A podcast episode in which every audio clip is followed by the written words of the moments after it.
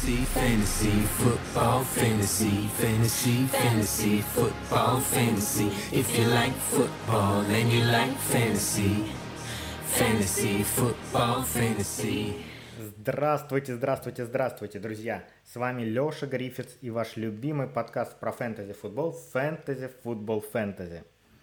После драфта НФЛ время как будто остановилось, и новостей из лиги совсем нет. Но мы по вам очень соскучились, и поэтому мы нашли новости, которые мы хотим с вами обсудить. Прежде чем мы это сделаем, я бы хотел поблагодарить наших патронов, которых уже 20 человек, за то, что они поддерживают наш подкаст. Нам эта поддержка очень важна. Благодаря ей мы буквально этой весной заменили микрофоны у подавляющего большинства ведущих нашего подкаста. Я надеюсь, что звук станет лучше, вам слушать станет приятнее. Ну и мы в ответ стараемся наших патронов, конечно, радовать. Выкладываем им видеоверсии наших подкастов в специальном чатике. Ну и стараемся радовать их, конечно, различными материалами, которые мы находим в сети интернет, например, драфт-гайдами. Так что становитесь нашими патронами по ссылке в описании и присоединяйтесь к нашему чатику. Вводную информацию заканчиваю и переходим к нашему подкасту. А сегодня со мной этот подкаст будут вести Виталий Ротус. Хау, бледнолицые. И великий Ильматик. Привет, Саня. Всем привет. Прежде чем мы все-таки обсудим новости межсезонья, мы проверим, насколько наши эксперты экспертные. Я им сейчас задам несколько вопросов, посмотрим, э, насколько хорошо они знают, в каких командах сейчас находятся игроки. Ну, давайте начнем с чего-нибудь легкого. Виталик, давай начнем с тебя. В какой команде сейчас играет или Дрю Лок или числится Тай Монтгомери? Тай Монтгомери, э, не знаю, Вашингтон Редскинс. Нет, Джетс, по-моему. Нет, нет. Сань, тебе, тебе минус один еще балл за то, что ты в очередь отвечаешь. Тай Монтгомери играет за Новый Орлеан, и он будет основной заменой Элвину Камара в случае его травмы. Сань, ну давай теперь тебе вопрос. Итак, известный игрок, раньше играл за Чарджерс, Трэвис Бенджамин. В какой команде он сейчас? А, Бенджамин, где же у нас сейчас Трэвис Бенджамин? Если ты не знаешь, ты можешь просто сказать, я не знаю. Не-не-не, что-то было. Он гуглит в этот момент. Мне кажется, Сан-Франциско. Да, да, он в Сан-Франциско. Давай, 1-0, 1-0 в твою пользу. Что, серьезно? Да, но я тебе, я тебе продолжу, кстати, Виталик, простые вопросы задавать. А, Маркис Ли какой команде? Джетс. Ты только одну команду знаешь, ты скажи. Я сказал Redskins первый раз. Нет. Я точно знаю, где он был, а куда он ушел. Слушай, э, это рано, рано задаешь эти вопросы, еще к фэнтези никто не готовится. Так, он сейчас числится в New England Patriots. Бомба. Так, да, чтобы, чтобы Саня сейчас не вырвался вперед, давай сейчас ему сложный вопрос задам. Сань, сам, Самаджи Пирайн. В какой команде? Вашингтон? Нет, нет. Это он был в Вашингтоне. Он ушел сейчас... оттуда. Как будто понадобился еще. Я думал, он там просто сидит. Удивительно, но да, понадобился. Самаджи Пирайн сейчас в Цинциннати. Видимо, если Миксон будет бастовать, то он попробует его заменить. На самом деле нет. Скорее всего, скорее всего заменит какого-нибудь чувака из э, практик сквада и займет его место. Виталик, ну, твой шанс, твой шанс догнать Саню. Девонте Букер. Девонте Букер отправился в Окленд Raiders. Молодец, один Сань, ну и твой шанс последний победить, больше вопросов не будет. Илайджа Магуайр. Ну что может быть проще? Элайджа Магуайр. Так, он был в Jets же в прошлом году, по-моему. Да. Был в Джет, да. Это под, с подвохом он там и остался. Не, вряд ли. Э, там его больше нет, потому что они взяли Перайна еще и Гора. Так, куда Магуайр-то мог деться? Не знаю, пусть Теннесси будет. Нет, мимо, мимо. Ну, куда мог пассовый running back перейти? Конечно же, в Канзас-Сити. Итак, ничья. Поздравляю, вы а, одинаково плохие эксперты. Мы не готовились еще, понимаешь? Это нормальное явление для середины лета. Согласен, согласен. Ну, давайте обсудим тогда новости, которые, тем не менее, есть, несмотря на полностью мертвое межсезонье. И, наверное, начнем э, с того хаоса, который, который происходит в Америке в связи с э, вот этими беспорядками, в связи с э, борьбой чернокожего населения за свои права. И, как следствие, снова возникла идея возвращения Колина Коперника в НФЛ. Больше всего вероятно, что что он будет делать трай-аут в Chargers. Что вы думаете вообще по этому поводу и верите ли вы в то, что он вообще в принципе может вернуться в НФЛ сейчас? Я тут где-то себе э, взял, выписал зачем-то статистику Колина Каперника. Я даже не знаю зачем. 2015 там 16 года. Потому что я готовился к подкасту, да. А, на самом деле он же уже у нас, э, я думал, 4 года, а на самом деле всего 3 года человек не играл. А, поэтому шансов у него, тем не менее, никаких, я думаю, на возвращение нет. Особенно если вспомнить, как у него заканчивалась карьера. У него два последних года были с отрицательной разницей, причем жестоко, побед-поражений. В 16 вообще 1-10 закончил. Э, процент комплита все время ниже, ниже 60. Ну, в общем, э, грустные, грустные были игры. Там по 4 перехвата человек кидал дал. Хотя, казалось бы, там, в начале своей карьеры, в 13-м, да, он вышел в Супербол. Вот, поэтому человек, который не играл три года, который на минорной ноте закончил свою футбольную карьеру, я думаю, дальше какого-нибудь э, лагеря не, ну, не пройдет. Так что я думаю, это все очередной хайп, очередные вот эти вот э, рассказы в пользу бедных, в пользу негров. Вот, поэтому, возможно, формально кто-то действительно попробует с ним поработать. Но... Да не будет пробовать. Я думаю, просто еще самое главное, что я думаю, ему это не нужно. Он уже для меня, по крайней мере, я понимаю, как вот э, даже кто это, Брэд Фар, по-моему, делал последнее заявление, там сравнивал с Пэтом Тилманом, да, что он фигура, да. он лицо. Он уже, правда, давным-давно перестал быть футболистом, он уже как бы стал как бы, ну, не иконой, конечно, но а, лицом, а, олицетворяющее как бы начало вот э, всех этих движений. Поэтому я не думаю, что это ему будет настолько интересно сейчас уже вернуться к футболу, потому что мне кажется, он уже в последнее время для себя решил, что он э, больше как бы, ну, ему интереснее, или как бы он больше может как бы для себя выгоды заработать с тем, что он будет продвигать вот это все, э, то, с чего он начинал чем э, заниматься футболом. Ведь вспомните, в прошлом году он пытался делать э, трайауты, да, как бы когда он там видео, ну... Приглашал как всех посмотреть там на свои да, тренировки. При... Не, но он причем, знаешь, он, он же, по-моему, не куда-то поехал показывать свой скилл, а он к себе пригласил, снял это все. Ну, то есть, как бы видно было, что это было сделано для показа, а не для того, чтобы на самом деле, ну, как мне кажется, найти работу. Потому что если он реально бы хотел найти себе работу в НФЛ, он давным-давно бы себе ее нашел. Я еще добавлю, что если уж бороться за права черных в НФЛ, лучше взять Кэма Ньютона. Но, по крайней мере, человек э, не так давно и играл в футбол относительно Каперника. Вот, поэтому ну, я бы, если уж действительно хотел э, там показать или там действительно, может быть, фронт-офис э, там какой-то команды на полном серьезе хочет э, помочь там черным футболистам, я бы Кэма Ньютона взял. Ну, ты абсолютно правильно про Ньютона говоришь. И а, вообще, почему Ньютон сейчас не трудоустроен еще? Это, это тот фактор, что в НФЛ сейчас как никогда много хороших квотербеков. Вот если мы реально по командам посмотрим, то не так уж и много вот прям пустых, э, пустых мест, команд, которые, где мы сказали, что нету какого-то крепкого стартера.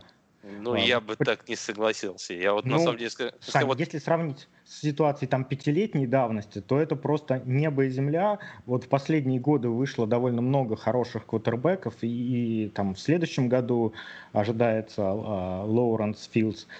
Мне кажется, сейчас ситуация с квотербеками прям очень хорошая, и даже вот если ты посмотришь на этот рынок свободных агентов, то а, у квотербеков была реальная проблема куда-то трудоустроиться. Ну, тот же Далтон смог только бэкапом трудоустроиться, там, Винстон, Мне кажется, сложно спорить, что очень э, жирные времена сейчас для команд в этом плане. Но мне кажется, знаешь, я бы не сказал, что хороших, просто я считаю, что средних квотеров стало больше. Не хороших, а вот именно больше средних. Да, как бы, э, слоты э, забиты везде, но сказать, что у всех э, все хорошо с позиции QB, я бы не стал, потому что мы, если на, посмотрим на этих же квотеров спустя пять лет, которые сейчас у нас все стартеры, я не удивлюсь, если будем смотреть на это, о боже, как они могли начинать вот с этим игроком, как бы, ну, это, это мне кажется, что, да, средних стало больше, поэтому квотерам, которым упало доверие им себя проявить сейчас э, уже в новой команде сложнее, и как показывает практика, что это скорее идет уже через э, QB2, как бы тебя берут как бы на контракт как бы бэкапом. Ты прав, только если это не про Чикаго говорить, там такой квотер будет все время стартом. Ждал, я ждал этого подвох. Все, меняем тему, меняем тему, хватит про квотербеков. Еще, еще один игрок э, пытается вернуться в НФЛ. Э, Джош Гордон подал документы на восстановление в лиге. И даже сообщается, что Сиэтл заинтересован в том, чтобы укрепить э, свою позицию ресивера и рассматривает как подписание Гордона. Ну, Гордон — это последняя команда, за которую он играл, это Сиэтл. Также Сиэтл рассматривает подписание Антонио Брауна. И за Брауна также, Брауном также интересуется Балтимор, где играет его брат а, Маркиз Браун. Что вы думаете по Джошу Гордону, тем более сейчас вроде бы как марихуану почти легализовали в НФЛ? Полегче ему будет вернуться? Не а, думаю. Сань. Не думаю, если честно. Я, я перспективы его возвращения не сильно верю. Человек, у человека, по-моему, проблема была больше не с марихуаной, как бы, а с, и не с наркотиком, а больше с дисциплиной, что он не может на определенное время э, быть профессионалом и оставаться, ну, поддерживать режим на долгое время. Он сейчас срывался. И я думаю, эта проблема вряд ли куда ушла сейчас.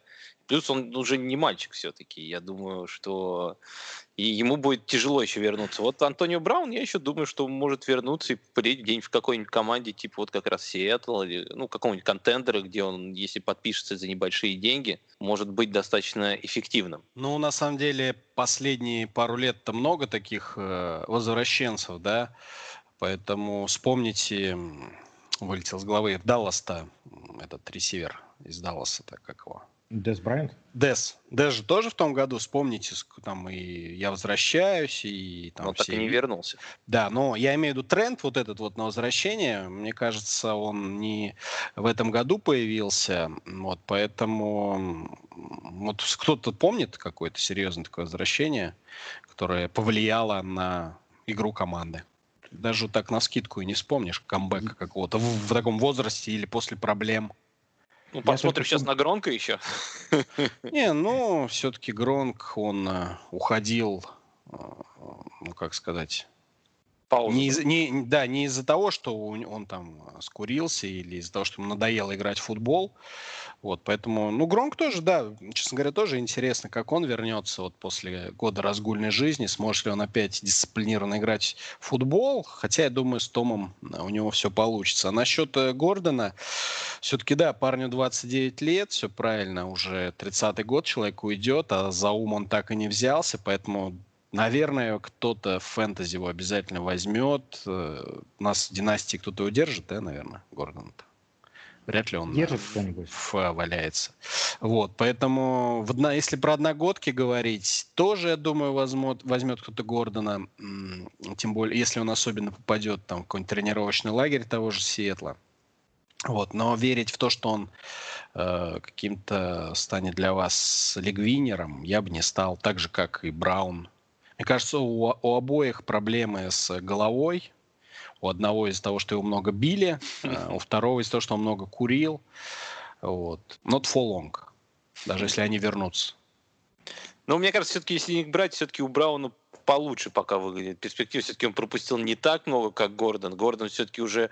Когда, я просто уже не помню даже, когда он целый сезон-то провел. Это было лет 5-6 назад. В 2013, ну, наверное, полный. У него, у него если вот брать 16 матчей, у него ни одного нету полного сезона, потому что даже в первом 2012, вот у меня статистика, у него всего 13 матчей в старте было.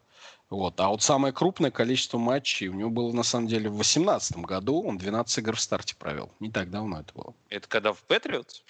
Ну, когда он там, да, две, две команды сменил. Кливленд же у него был. Да, да, да, да, да, да. Потом Патриоты. Вот я думаю, у него был вот это последний шанс. В Патриотс, особенно в команде, где есть определенная как бы дисциплина, четкие правила, которым нужно было просто следовать, и, как я понимаю, которым он не стал следовать.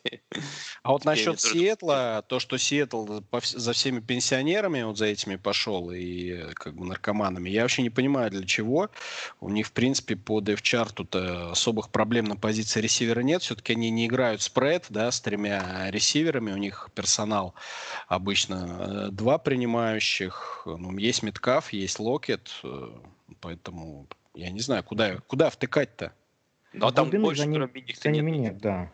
Да, там третий Дарсет ресивер у них. Ну, там Дарсет, да, Дэвид Мур, вот я смотрю. Ну, для глубины, не знаю.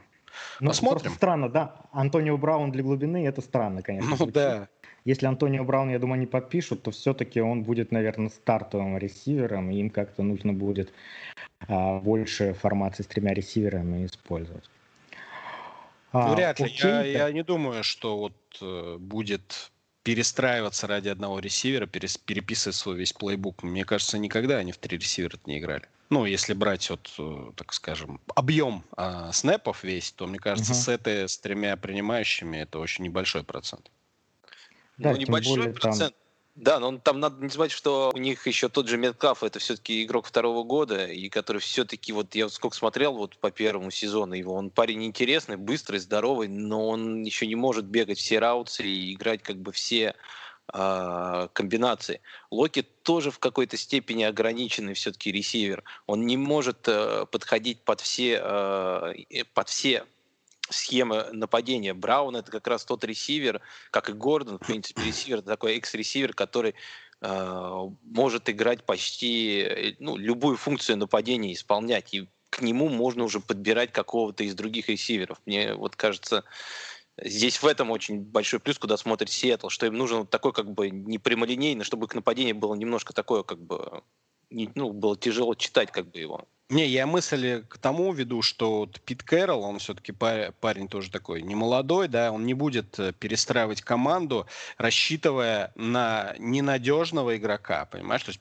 пере, переделывать плейбук или часть плейбука, пытаться строить игру через э, Гордона или м, Брауна, понимая в душе, что завтра и один, и второй могут из команды вылететь. Ну, не будут они так рисковать.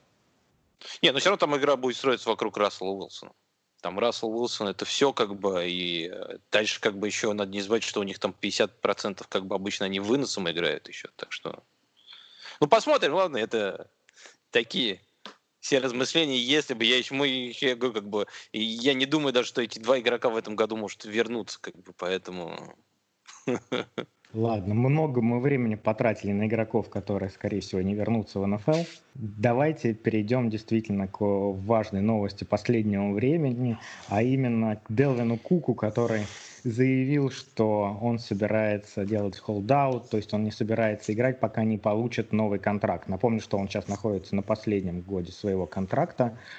А, и, соответственно, он хочет получить большие деньги перед тем, как начнет рисковать получить травму. Виталик, что думаешь, блеф это или нет? Я с удивлением обнаружил, как-то мне так в голове не откладывалось, что у Кука только в последнем году было серьезное количество тачдаунов. До этого он вообще не проявлял себя как э, там раненбэк Red Zone. Два на выносе в 17-м, два на выносе в 18-м, ну, в 19-м 13 то есть я к тому, что стабильности нету в плане вот, ну мы про фэнтези, да, в частности говорим, mm-hmm. в частности по тачдаунам вообще ее нет. Ну про прием я не говорю, это человек не для того, чтобы ловить мячи. А, по выносу, да, у него все хорошо. 7,6 ярдов за попытку в 18 9,8 в 19 То есть как Белкау, он, конечно, здорово играет. Но мы понимаем, что еще ни одного сезона он не провел, опять же, целиком, хотя молодой парень, но 10 матчей в 18-м, 14 матчей в 19-м, то есть вот это был Кау всегда, ну, или на 95% кому-то везет какое-то время, всегда заканчиваются какими-то повреждениями, и рано или поздно они либо критическими становятся, превращаются в какие-нибудь артриты, э, либо просто люди там рвут связки. Поэтому я это веду к тому, что, с одной стороны, да, Кука можно понять, он думает лучше нас, осознает, какие у него перспективы по здоровью в дальнейшем могут быть. Вот. А по поводу фэнтези, ну вот я не уверен, вот так посмотрев, я не уверен, что Кук сможет повторить свою результативность по тачдаунам. То есть даже больше 10 выбить э, будет непросто ему. Вот.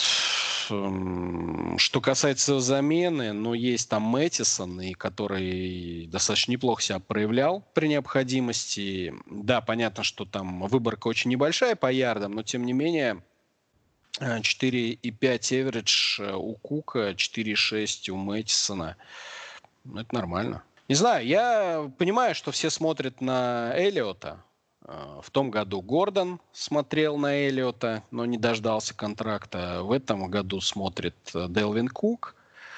Тоже вполне возможно не дождется ничего. Но смотрят, как я понимаю, скорее всего, на Макафри в этом году. Сейчас это Нет, они ориентир. смотрят, я имею в виду, на то, как поступил игрок Изекель mm. да, для того, чтобы выбить деньги для своего контракта. То есть все думают, что если они уйдут в глухую защиту, то на них будет офис выходить и умолять вернуться в команду. Тут по-разному, как мы видим, история складывалась. Гордона и Белла это не сложилось. Э, у Зика это сложилось. И причем у Зика это немного ну, специфический как бы ген, как бы владелец, который я считаю, слишком уж э, ну, неправильно сделал решение, что изначально начали Зику давать контракт, а не Даку, и как бы за, вот заварив вот эту непонятную кашу, которая сейчас сдалась. Ладно, у меня, знаешь, Виталий, к тебе вопрос. Вот Делвин Кук, как мы знаем, он у тебя есть э, в династии. как ты смотришь его в перспективу следующий год? А у меня, а у меня есть династия? Да-да-да. Сань, Сань, Делвин Кук, Делвин Кук у меня в нашей династии. Разве? А, он да. у тебя? Ну, тогда, значит, это к тебе вопрос. Вот, э, Смотри, я, я тебе расскажу. Не хотел бы продать? Не было Нет, мысли об этом? Нет, у меня не было мысли его продать. Э, и знаешь почему? Я абсолютно не верю в то, что э, у него будет реальный холдаут. Расскажу почему. В этом межсезонье было подписано новое коллективное соглашение между НФЛ и Ассоциацией игроков. И согласно этому соглашению, а, игрок обязан за 30 дней до матча открытия прибыть в расположение команды, иначе а, у него не будет защиты на этот год засыгранной, и он не станет свободным агентом. То есть если он не прибывает за 30 дней, он, он может быть только в лучшем случае ограниченным свободным агентом. Плюс каждый пропущенный день означает штраф в 40 или 50 тысяч долларов. То есть даже если он приедет на первую игру, пропустив весь тренировочный лагерь, то он уже будет в минусе. У него а, по контракту 1,33 миллиона он должен в этом году сделать. Вот у него вся зарплата уйдет на штрафы за пропущенный тренинг-кэмп. Будет должен. Будет должен, да, реально. А, сейчас а, такие условия, ну, просто игрокам холдаут делать просто нереально. То есть это очевидный блеф. Именно поэтому он так рано об этом и заявил, чтобы у него было вот время на эти переговоры с командой. А, вопрос, конечно, захочет команда платить или нет, или просто будет э, его дожимать до конца, потому что ну, понятно, что позиция раненбека, она сейчас не премиальная. У него история травм. Захотят ли они ему платить деньги, не очень понятно, тем более, что есть Мэттисон. Я надеюсь, что все-таки договорятся, потому что философия игры Миннесоты, она все-таки строится через вынос, и для них важно сохранить а, Кука как часть, часть нападения. Знаешь, это мне немножко напоминает вот то все, что ты сказал, как будто мы там вернулись на 2, сколько получается, 2-3 года назад, и когда говорили про Белла, но он не будет никогда делать холдаут. Он сказал, каждую игру теряет деньги. Ему нужно обязательно подписаться до 13 недели. В итоге Белл э, сезон не, не отыграл, э, просидел, и его все равно скинули, и он подписал, ну, чуть хуже, как бы не то, что он хотел, но подписал достаточно э, крупный для раннинбека второй контракт. Поэтому не знаю, я, я осторожно, конечно, смотрю на Кука, и, но мне он изначально вот в связи со своими травмами и то, что возраст у него все-таки ну, идет, как бы он становится старше, как и мы все. так что я не знаю, я уже изначально Кука в этом году не ставил вот э, в, эти, в топ-5, вот есть как бы топ-5 раннеров, да, в этом году, которые будут, ну, явно уходить раньше, чем другие, и некоторые к ним очень любят при, приплюсовать еще Кука. Для меня все-таки Кук это вот э, раннер э, второго э, вот такого добора, там типа Чаба, типа Миксона, у которого все-таки есть приличные недочеты, которые как бы ну, мне не нравятся. Поэтому он у меня как был вот в той где-то как бы втором тире, да, он там, мне кажется, вот так и останется. А то, что вот он будет или не будет играть, это надо уже смотреть. Потому что, как я понимаю, ему Миннесота изначально предложила слишком маленькие деньги, да, который он сразу отказал, сказал, что это как бы неинтересно. И я как понимаю, что он где-то хочет в районе хотя бы там 13-12 миллионов как бы э, получать, что, конечно, слишком много. Я не знаю, если ему это дадут. Ну, ну, смотрите, во-первых, э, понятно, что команда не собирается расставаться с Куком, потому что на драфте никто из раненбеков выбран не был, и на фрейдженси никто не подписан, кроме Амира Абдулы. А он уже был у них? В смысле? По-моему, просто был... подписали. Пере, или ну, переподписали. У, него закончили. Перепод, переподписали. Да, ну, то есть, да. вот, э, грубо говоря, вернули Абдулу. Ну и получается, что вот если Кука мы выкидываем, остается Мэттисон, Бун и Абдула ну, там, Хэм это фулбэк. Все. То есть э, даже никого из молодых не взяли даже в каком-нибудь шестом раунде, не знаю, в седьмом, типа, на всякий случай, еще из практики достанем. Даже не выбрали на драфте. Поэтому понятно, что ставка делается на Кука в нападении в этом сезоне как минимум, э, особенно с уходом э, второго да, ресивера основного. Э, поэтому оружие стало меньше в нападении Думаю, с Куком будут договариваться. Вопрос, э, как долго это будет происходить. Возможно, весь лагерь будет, будут мучиться с переговорами, и он там подойдет к сезону не готовый, э, не тренируясь с командой толком. Во-вторых, э, может быть, все-таки смогут его, не знаю, какой-то однолетний контракт дать, подождать, как весной будут дела а скажите, развиваться. Если я не ошибаюсь, то на следующий год, по идее, должны были же расширить кепку или нет? Это ну, там с учетом э, нет, она должна расшириться, если вырастут доходы лиги. Предполагалось, что будет там телевизионный новый контракт, э, и денег там больше собирать будут, как всегда, с народа. Но зрителей нету, да, да и поэтому, возможно, даже кепка упадет.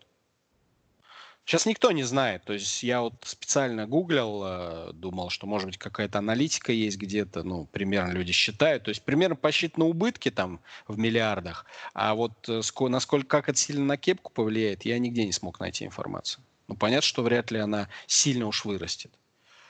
Поэтому, кстати говоря, мы вот говорили и здесь, и на других я подкастах говорил, что вот э, там к тем, к тем, э, кто в этом году не подпишет контракт полноценный, это еще повезет, потому что в следующем году они получат больше, ну, типа вот Махомса, да, типа Махомсу невыгодно в этом году подписывать суперконтракт, потому что он мега-контракт подпишет в 21-м.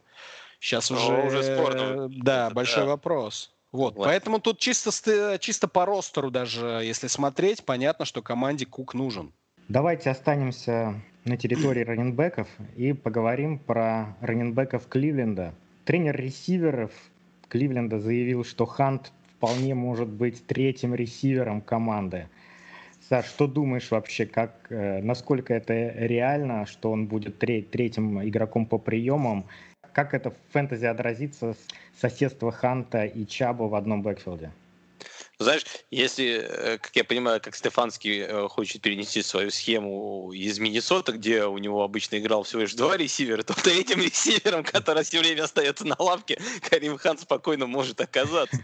Но, честно говоря, реально, как бы, э, что он будет ресивером, не думаю, это уж слишком. То, что он, может быть, станет каким-то таким а, флекс, таким игроком, как бы, ну, таким а, повсеместным оружием, которое будет туда-сюда пихать, двигать как бы по всему полю, я не спорю. Вот, вот это, э, я думаю, будет у него ситуация. То, что это повлияет как-то на Чаба, э, наверное. Наверное, какой-то апсайд он у него забирает все-таки. Хотя я не считаю, что большой, потому что я думаю, все равно команда будет строиться вокруг Чаба и его выноса, как в Миннесоте было вокруг Кука, и его выноса, да. Но при этом а, все равно, я думаю, те ресепшены, которые были у Кука, ну, ему будет тяжело Чабу как бы их же повторить. Там у него больше 50 было на приеме, ну, ресепшенов, по-моему. У кого? У Кука.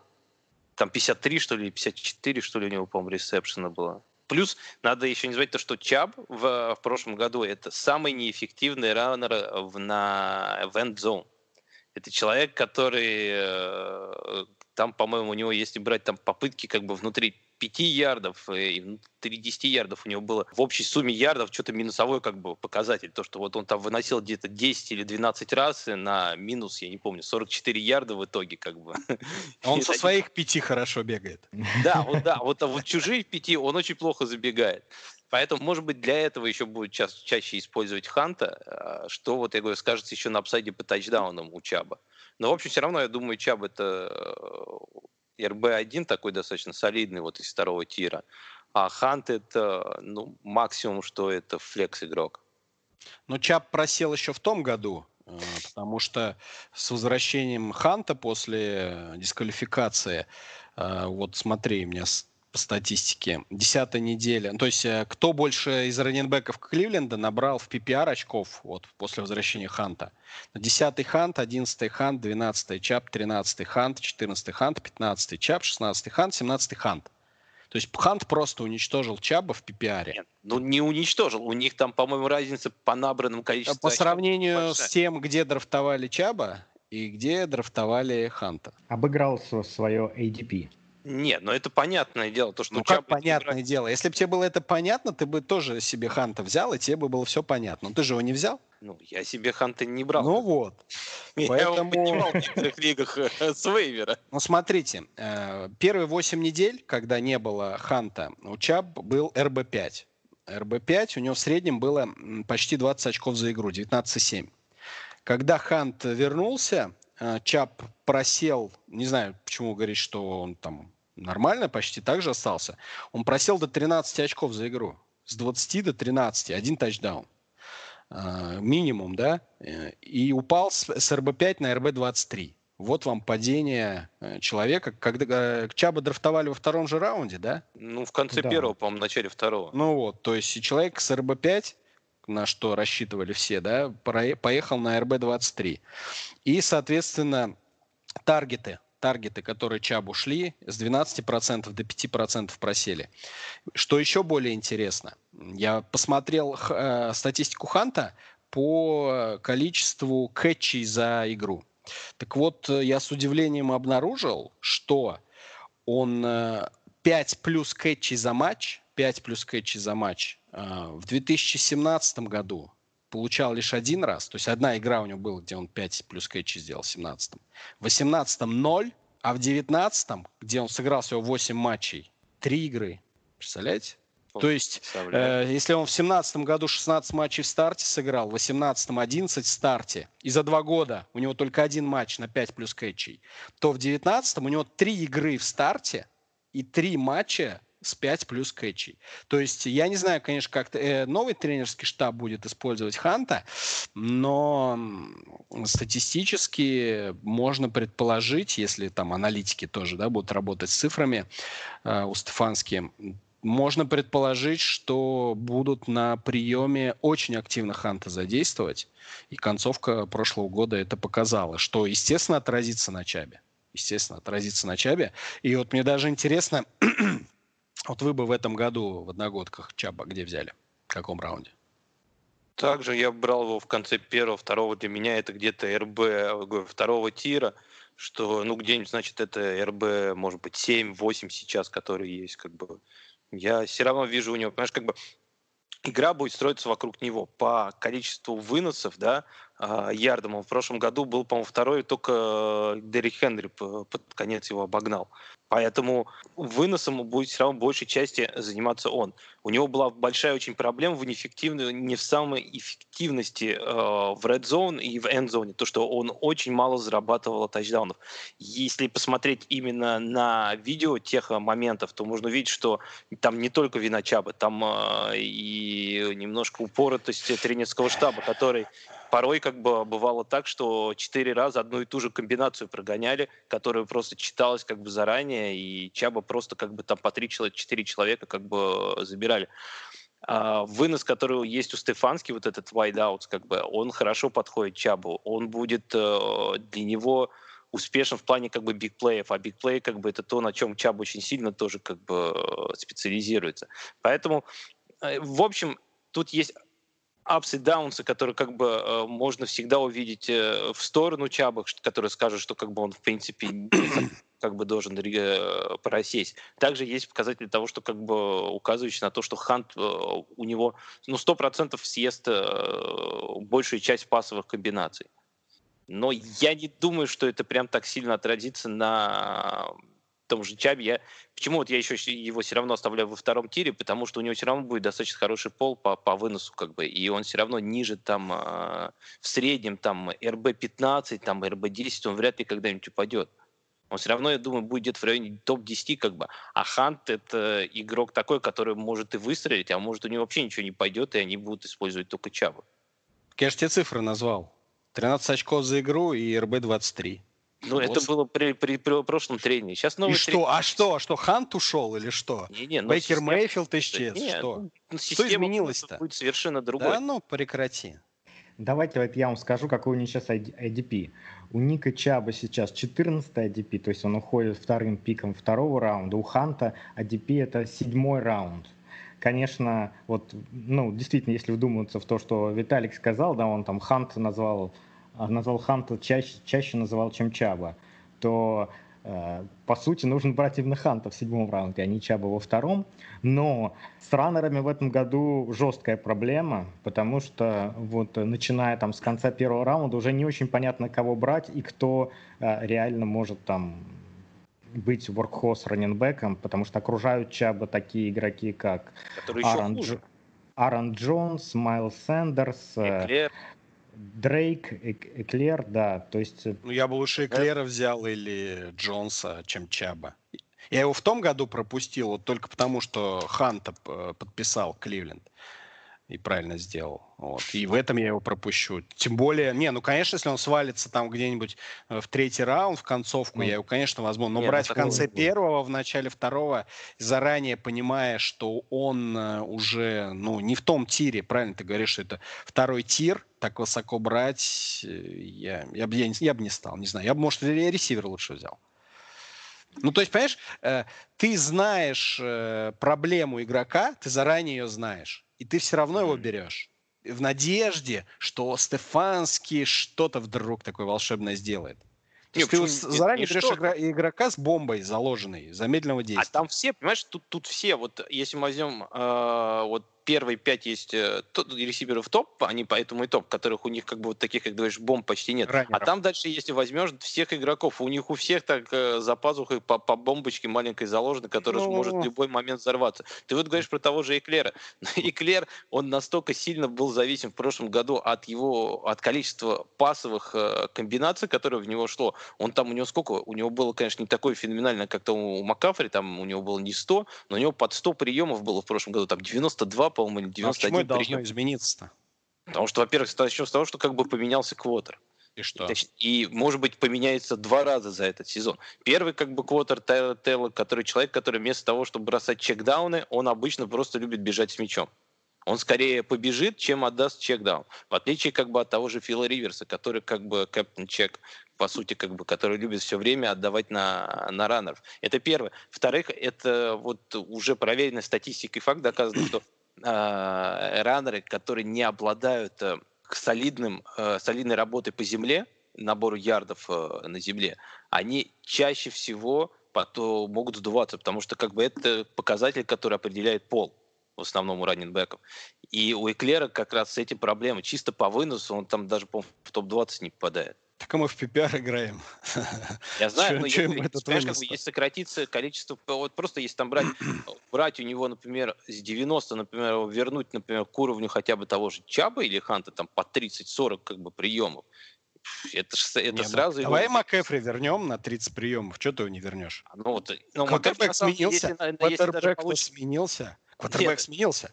Два раза в том году. А?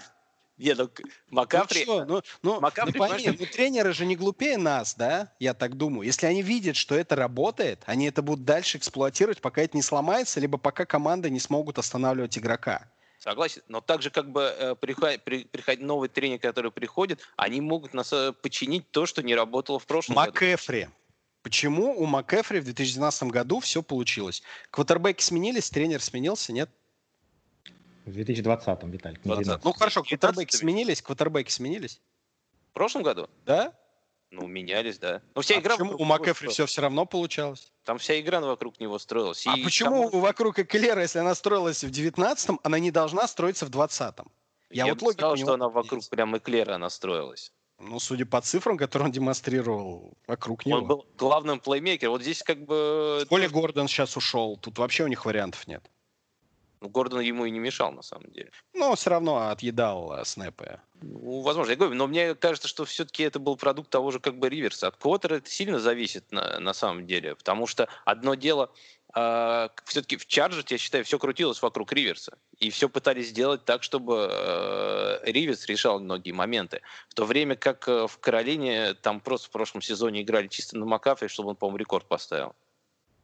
Особенно последние несколько игр. Ну, там играли на Макафре, тут на Эклера будут играть. Я, понимаешь, на чем-то надо основываться, вот э, кроме мнения своего личного, да, твоего, там, твоего, моего, это цифры. Ну, какая-то логика должна быть. Если человек здорово играл в прошлом году, он умеет ловить, у него там не было фамблов, дропов, почему в этом году нужно перестать на него бросать? Даже если другой квотербек чекдауны — это не передача на 50 ярдов надо научиться кидать, понимаешь? Ну хорошо, назови мне тогда других таких э, раненбеков, которых после вот таких э, успешных сезонов, где они выстреливали за счет того, что вот у них количество ресепшенов было такое колоссальное, они на следующий год э, могли это повторить. МакЭфри? МакЭфри не показал как бы второй год, э, у него еще только впереди, я имею в виду вот из, из тех, кто раньше были. Вот пример того же, например, э, Зака Эрца, да, который два года назад показал э, с Китлом феноменальный результат. И весь его результат держался на количестве ресепшенов, которые он получил. На следующий год он его сдержать на таком же колоссальном уровне не смог. Ну, а у Антонио Брауна получается держать. Ну, если мы ты уже, ты уже на тайтендов перешел, я уже на ресивер перешел. Просто мы про раненбеков говорили. Не, я просто, я просто, к примеру, как бы, что у Эрца как раз э, был э, выполнил, слишком выше головы прыгнул в том количестве ресепшенов, который у него был в э, сезоне два года назад. И вот он к нему вернуться не смог. Это... Слушай, это Келлер, это как Филипп Линси. Ну, я имею в виду, что человек без имени, который просто числился все время в команде кем-то, кем-то там на подпевках, он э, свой скилл показывал и раньше, и мы не случайно его всегда там фэнтези брали где-то внизу, потому что он какие-то матчи мог зарешать, и знали, что в случае травмы Гордона Экелер будет э, там номер один, или, по крайней мере, на него будут много играть. То есть мы это уже и тогда знали. Просто в 2019 году Экелер появился впервые в карьере шанс стать РБ-1, и он этот шанс использовал. Почему его сейчас должны в 20-м выкинуть, сказать, это была случайность, теперь мы будем играть по-другому? Мне кажется, вы прекрасно дополните друг друга на драфте. А, один раз задрафтует Чаба, другой Экелера, оба будут довольны, как слон. А, в общем, надо вам в одну лигу и вместе драфтовать. Так мы Давайте. так в одной лиге есть. Все втроем, кстати. Ну, не в одногодочке же. А, ладно, давайте перейдем дальше. Как будешь в Суперлиге, звони. Тебе, Леш.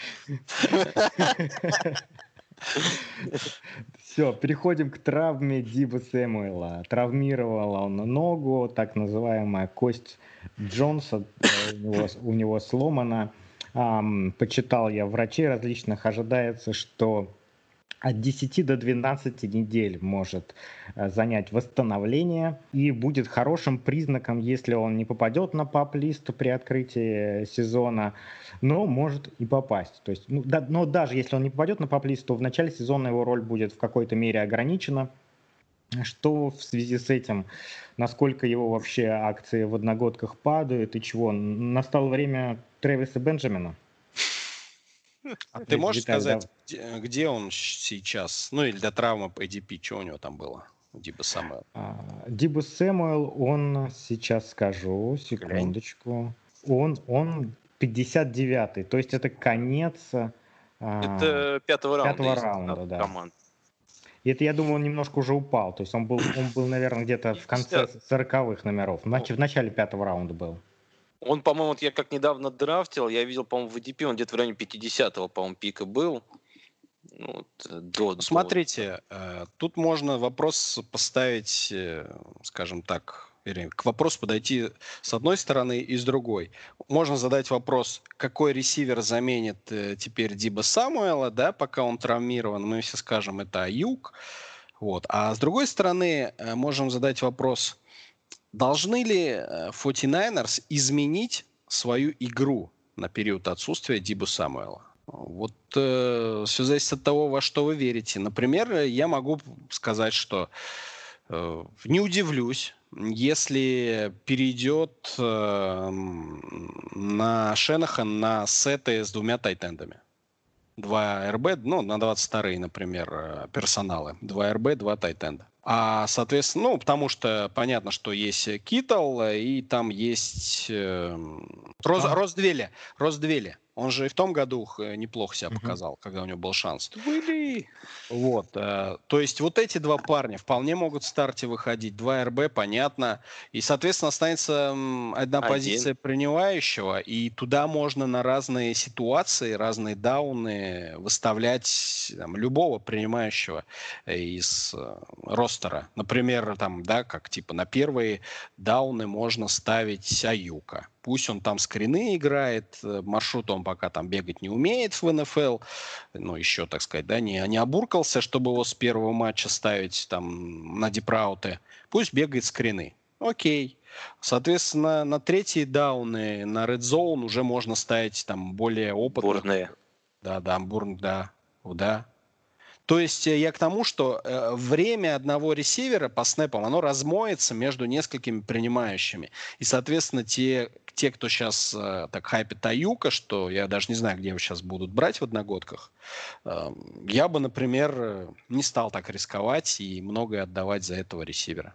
Ну, а я согласен. В одногодке вот это очень рискованный ход, особенно когда новички так сильно начинают раздуваться перед э, сезоном. Это очень опасно, я считаю, тоже брать их э, э, высоко, не понимая в то, как бы на самом деле, как там в это, как будет строиться само нападение. Поэтому вообще Сан-Франциско, его нападение, оно любит подстраиваться под соперника, по-моему, и они больше использует а как Бельчик вот этот подход, то, что будем как бы давить на ваши слабые стороны, как бы, поэтому тут изначально мне нападение игроки для фэнтези не так сильно нравятся, потому что там объема мало, мало очень достаточно у них. Да. Поэтому я тоже бы вот Аюку бы так сразу не стал ему хваленные песни петь. Хотя мне нравится Соглашусь. Аюк. Соглашусь с вами, что ресиверы 49-х не нравятся совсем, а, ну, кроме Диба Сэмуэла. А, вообще, мне кажется, они игру перестраивать не будут, потому что, в принципе, а, у Шенаха на ресиверы носят такой прикладной характер. В прошлом году они ротировались очень много, там не было вот прям тройки, которые там, двойки, которые бы а, сто процентов находилось на, на времени на поле, они, они ротировались, и Петис там был, который, в общем-то, не очень играл, и Годвин, ну, разве что Сандерс, может быть, бегал. Вот, кстати, на самом деле, Сандерс, трейда. вот, э, мне кажется, вот э, интересный кейс. Как раз они, мне кажется, брали Сандерса, потому что это вот э, такой ресивер, который, в принципе, не сказать бы, что супер в чем-то выделяется, но поэтому он достаточно очень всесторонний. Он и routes неплохо бегает, и руки, в принципе, ничего, и скорость более-менее у него нормальная. Но при этом вот эта его вся вся сторонность, которую как бы можно использовать в разных комбинациях, да, она, по сути, э, Сан-Франциско и не понадобилась в прошлом году. Он пришел, первую игру его как-то более-менее неплохо еще использовали, он набрал, по-моему, много очков, а потом дальше все равно он, э, ну, особо с точки зрения, особенно фэнтези, ничего не показал. Его, его не грузили, Сань, его использовали как самого надежного ресивера в ключевых ситуациях. На третьих даунах... Супербоуле, гора... помните последняя передача? Да, да, Гараполо перебросил его. Это был бы тачдаун, и кто знает, чем бы все закончилось. Нет, ну вот смотрите, но его все равно в итоге э, Сан-Франциско отпустило. То есть, как бы они, у них был вот такой хороший всесторонний как бы э, ресивер, которого можно использовать на третьих даунах, можно в нужный момент всегда как бы его поставить, он будет там, где тебе нужно. И они все равно подумали, а зачем нам это надо? У нас просто есть подбор игроков, как бы эти бегают как бы хорошо, эти мощные, этот может поймать, как бы, ну, не, ну понятно, что несмотря на тот факт, что Шенхан РПО да, в том году подключил, это к вопросу о том, что Шенхан все-таки может менять игру в зависимости от трендов и от ситуации, поэтому я не удивлюсь на переход на двух тайтендов. Ну, может быть, в каких-то матчах, но тем не менее. Вот. Э, есть, да, по сути, у них же ресивер это Китл, вот вам VR1, правильно? И вынос у них жесточайший, поэтому им особо... Соф... Вот даже Самуэл это второй, VR2, правильно? Ну, если Китл, ну, реально да. понимаем, что это VR1, то э, Дибо, поэтому он уходит там в пятом или в каком раунде, или в шестом Дибо Самуэл.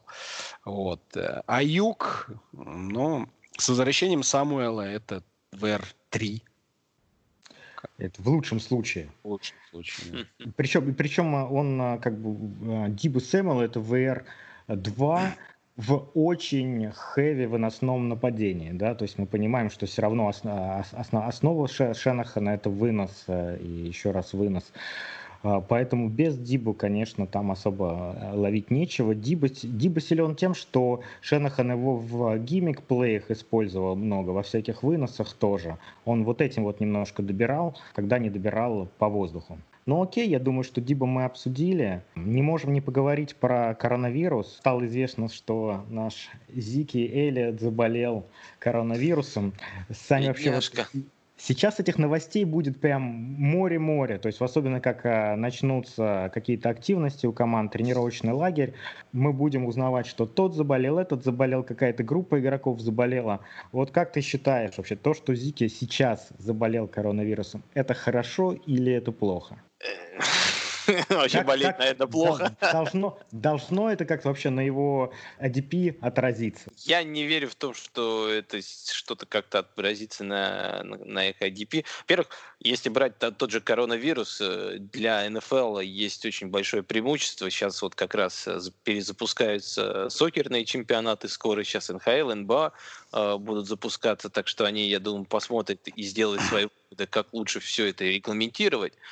Поэтому я думаю, что тут не так важно сейчас, э, кто сейчас болеет, кто потом будет болеть. Я думаю, к тому моменту, как начнется уже сезон в НФЛ, уже с коронавирусом все будет более-менее понятно, уже все будет настолько четко и регламентировано, да, что я не думаю, что это будет сильно влиять э, на как-то движение. А на самого Зика тоже я не думаю, что это как-то сильно повлияет. Он сам сказал, что он с ним все в порядке, как бы он ничего особо и не почувствовал. Поэтому я думаю, его ADP никак не тронется с места. Он будет вот одним из этих топ-5 раненбеков, которые будут уходить, э, скорее всего, все, все первыми. Знаешь, я, я когда первый раз прочитал эту новость, я подумал, что это хорошо. Что он вот сейчас как бы переболеет, у него там появятся антитела, соответственно, в сезоне он уже не будет болеть точно, да, и когда там другие раненбеки, у них будет шанс это все подхватить, тем более, что спорт более чем контактный. То есть в Зике мы будем уверены, что его только какая-то обычная травма может остановить, а вот эта вот история останется от него в стороне. Но в Твиттере вот прочитал другую точку зрения, что, мол, а, не исследованы последствия от коронавируса, поэтому это является дополнительным риском. Если честно, с сомнением я к ней отношусь. Мне все-таки кажется, что это более, более положительно то, что он сейчас им переболел, потому что мы знаем, что коронавирус а, молодые организмы трогает в наименьшей степени, да, Зику всего там 24 года, то есть, э, вероятнее всего, он это Ну, знаешь, я, я бы с тобой здесь не согласился. Я ты сам знаешь, не такой сторонник. Я, я, конечно, сторонник научного подхода, но я медицина для меня это не совсем нау, прям такая сильная сторона науки, я считаю, потому что там очень много пальцев в небо. И что значит там сейчас, э, какие последствия, точнее, есть от этого коронавируса, никто не знает. Как любой вирус гриппа, у него есть много штаммов, которые могут модифицироваться, и с каждым годом они становятся сильнее, так что, может быть, будет возвращение коронавируса 2 какого-нибудь. Я просто не хочу как бы углубляться вот в эту медицинскую, да, как бы тему, как бы вирусо, вирусологии. Так что поэтому я как бы вот старался все эти вопросы, которые, ну, есть новости по этому поводу, немножко обходить стороной, потому что я больше ну, с точки зрения футбола и спорта, если оценивать, я считаю, что это никак пока еще не влияет. Нужно дождаться. Вот я, мне интересно очень, как вот сейчас э, пройдут рестарты вот НБА, НХЛ, как они будут вот э, со всем этим бороться, регламентировать. И уже после этого, мне кажется, можно будет какие-то выводы делать. Я ничего не думаю по поводу коронавируса. Только если Эллиот э, умрет, тогда это как-то повлияет на Тогда ты подумаешь, драфтовать ли его в первом раунде. Тогда я вспомню, что у меня есть по Полард э, в э, династии, и сильно возрадуюсь. Ну, Полард, он хороший, я думаю, даже в династии, вне зависимости от того, как у Зика дела, парень перспективный. А, были у нас еще вопросы, которые хотели обсудить, но уже долго болтаем. Я думаю, что мы сделаем еще один подкаст, э, в котором обсудим все остальное. Спасибо, парни что поучаствовали. Я думал, про Симса поговорим еще. Или про Камару. Или про Камару, это прям такие же так, самые. Так, так, давайте, давайте без спойлеров. Без спойлеров, а то не будут следующий подкаст нас слушать. Черт, так. хотел Камару загнобить, просто загнать его под плинтус. Э, Камару так легко не загнобишь. Я бы его легко загнобил. Вот, вот у нас вырисовывается уже сценарий следующего подкаста. А, в общем, Подписывайтесь на нас на Патреоне, становитесь нашими патронами. Вы будете видеть, как э, Саша Эльматик и Виталик батлятся в видеоформате. Заходите в наш фэнтези-чатик уютный и в группу ВКонтакте. Все, всем пока, всем спасибо. Peace. Всем пока.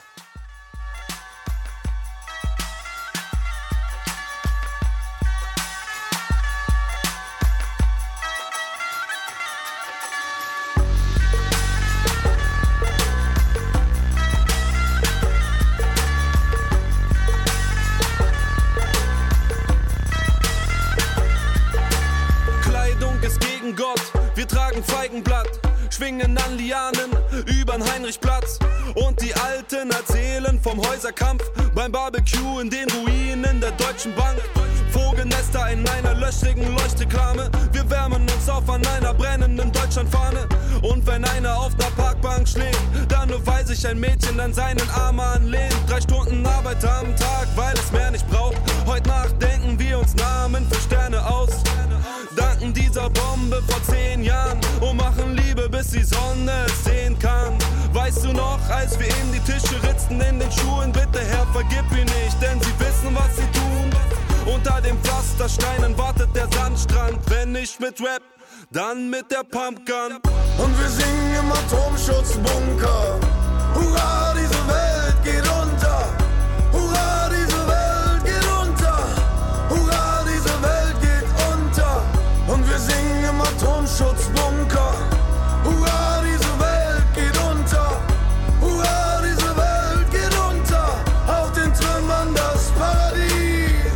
Pfeil und Bogen, wir erlegen einen Leckerbissen. Es gibt kein Knast mehr, wir grillen auf den Gefängnisgittern. Verbrannte McDonalds zeugen von unseren Heldentaten. Seit wir Nestle von den Feldern jagten. Schmecken Äpfel so wie Äpfel und Tomaten nach Tomaten. Und wir kochen unser Essen in den Helmen der Soldaten. Du willst einen rauchen, dann geh dir was pflücken im Garten. Doch unser heutiges Leben lässt sich auch nüchtern ertragen. Komm, wir fahren in den moosbedeckten Hallen im Reichstag, ein Bürostuhl, Wettrennen. Unsere Haustüren müssen keine Schlösser mehr haben. Geld wurde zu Konfetti und wir haben besser geschlafen. Ein Goldbarren ist für uns das gleiche wie ein Ziegelstein. Der Kamin geht aus, wirf mal noch ne Bibel rein. Die Kids gruseln sich, denn ich erzähle vom Papst. Dieses Leben ist so schön. Er braucht ein Leben danach. Er braucht ein Leben danach. Er braucht ein Leben danach. Und wir singen im Atomschutzbunker. Hurra, diese Welt geht unter. Hurra, diese Welt geht unter. Hurra, diese Welt geht unter.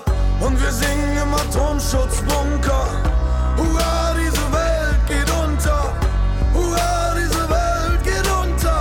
Auf den Trümmern das Paradies. Kühe weiden hinter uns, wir rauchen Ott, spielen Tauler. Dort, wo früher der Potsdamer Platz war. Wenn ich aufwache, streich ich dir noch einmal durchs Haar. Schatz, ich geh zur Arbeit. Bin gleich wieder da. Wir stehen auf, wann wir wollen. Fahren weg, wenn wir wollen. Sehen aus wie wir wollen, haben Sex wie wir wollen und nicht wie die Kirche oder Pornos es uns erzählen. Baby, die Zeit mit dir war so wunderschön. Ja, jetzt ist es wieder aus, aber unsere Kinder weinen nicht, denn wir ziehen sie alle miteinander auf. Erinnerst du dich noch, als sie das große Feuer löschen wollten? Dieses Gefühl, als in den Flammen unsere Pässe schmolzen. Sie dachten echt, ihre Scheiße hält ewig. Ich zeig den kleinen Monopoly, doch sie verstehen's nicht. Ein 100-Euro-Schein? Was soll das sein? Wieso soll ich dir was wegnehmen, wenn wir alles teilen? Und wir singen im Atomschutzbunker. Hurra, diese Welt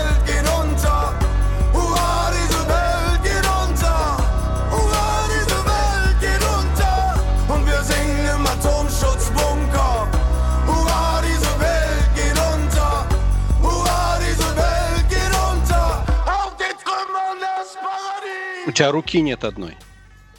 У меня? Да.